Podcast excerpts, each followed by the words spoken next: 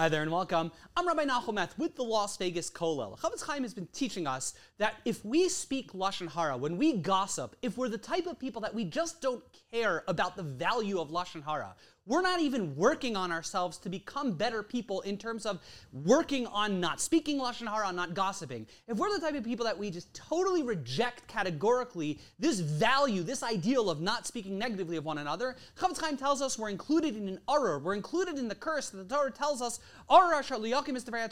Cursed be the person who rejects this Torah. If a person rejects even 1% of the Torah, not because they're struggling by try- and trying at least to fulfill every mitzvah in the Torah. But a person who categorically rejects, I don't believe in this one value of the Torah, I think it's wrong, or by the virtue of how I behave and how I act, it's very clear that I just don't care. I'm hefker. I have a total disregard for even 1% of the, of the Torah, even one mitzvah. The Chofetz Chaim tells us we're included in this arur, we're included in this curse. In his footnotes, the Chofetz Chaim quotes a passage of Rabbeinu Yonah who explains this idea. And I'd like to use what Rabbeinu Yonah says. He gives a metaphor, which I'm going to kind of adjust to uh, tw- 21st century examples to make it a little bit more digestible. Imagine you have the following scenario. You have the best soldier in the military. He's obedient. He follows orders. He's a great soldier. He does everything that he's told and he does it well.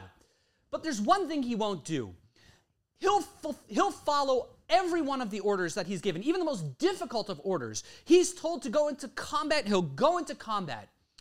But his sergeant tells him that he's got to make sure he keeps his boots polished every day.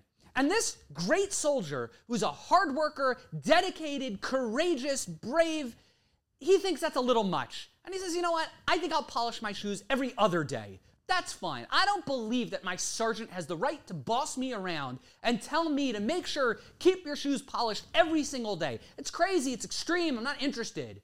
And he does everything that he's supposed to do. He shows up on time to all of his responsibilities. He'll be courageous. He'll go into battle. He'll fight hard. He'll do everything that he's supposed to do. Get every medal and honor that the military has to offer. But when it comes to shining his shoes, he tells his sergeant, You can't tell me what to do. I'm not interested. The orders are to, to shine my shoes every day. That's extreme. I'm not interested. I'm only shining my shoes every other day. What do we think? How do we view this soldier? The answer is he's insubordinate and he needs to be court martialed and go to prison. A person might say, What's a big deal? It's just his shoes. It's not really such an important thing. He's polishing his shoes every other day. It's one thing if a soldier he recognizes and appreciates. I've got to follow my orders, and the sergeant told me I need to polish my shoes every day. I just find it a little annoying. I'm a little lazy. And, I, you know, I accept the sergeant's authority, but sometimes I slip up. Sometimes I oversleep. I run out of time. I'm careless. I'm forgetful, and I don't shine my shoes. That's one type of soldier. But the soldier who says, t- tells his sergeant, You don't have the right to tell me to shine my shoes every day. You don't have the right to tell me to do this one thing. I'm doing everything right, except that one thing. You can't tell me what to do.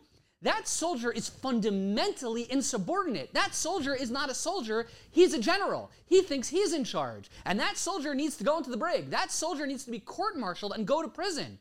Because even though it's a minor infraction, but the, the infraction represents a complete insubordination. He doesn't believe in the system. He doesn't believe in the chain of command. And when a soldier doesn't believe in this chain of command, that's a huge infraction. That's indicative of the idea that he doesn't even view himself as a soldier.